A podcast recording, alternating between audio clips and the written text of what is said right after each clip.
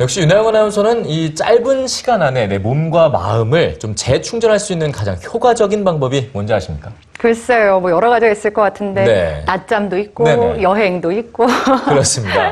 그 중에서도요, 이 낮잠은 정말 빼놓을 수 없을 텐데요. 네. 그렇습니다. 10분의 투자만으로 낮잠 효과를 볼 수 있다고 하니까요.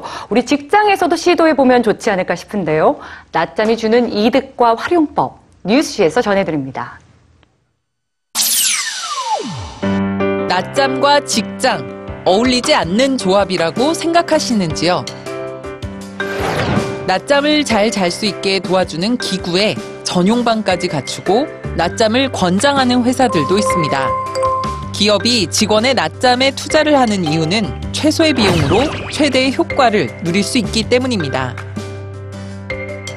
단 10분에서 20분간의 낮잠이 직원의 생산성과 창의성을 높여준다는 거죠.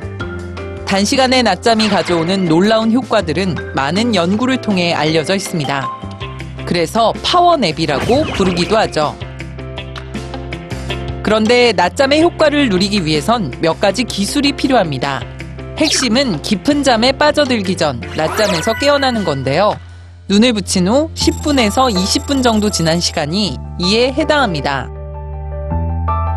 10분의 낮잠과 30분의 낮잠을 비교한 연구에 따르면 양쪽 모두 두뇌 기능이 향상됐지만 30분간 낮잠을 잔 사람들의 경우엔 잠에서 완전히 깨어나기까지 30분의 시간이 더 필요했습니다. 그러나 10분간 낮잠을 잔 사람들은 두뇌가 바로 작동했기 때문에 바로 업무에 복귀할 수 있었죠.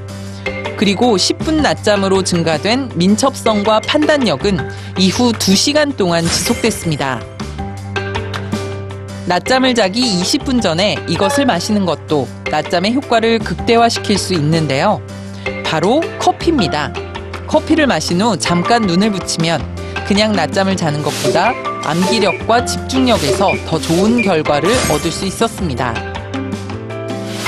눈 깜짝할 사이에 흘러가는 10분이라는 짧은 시간, 낮잠에 투자해 보시면 어떨까요?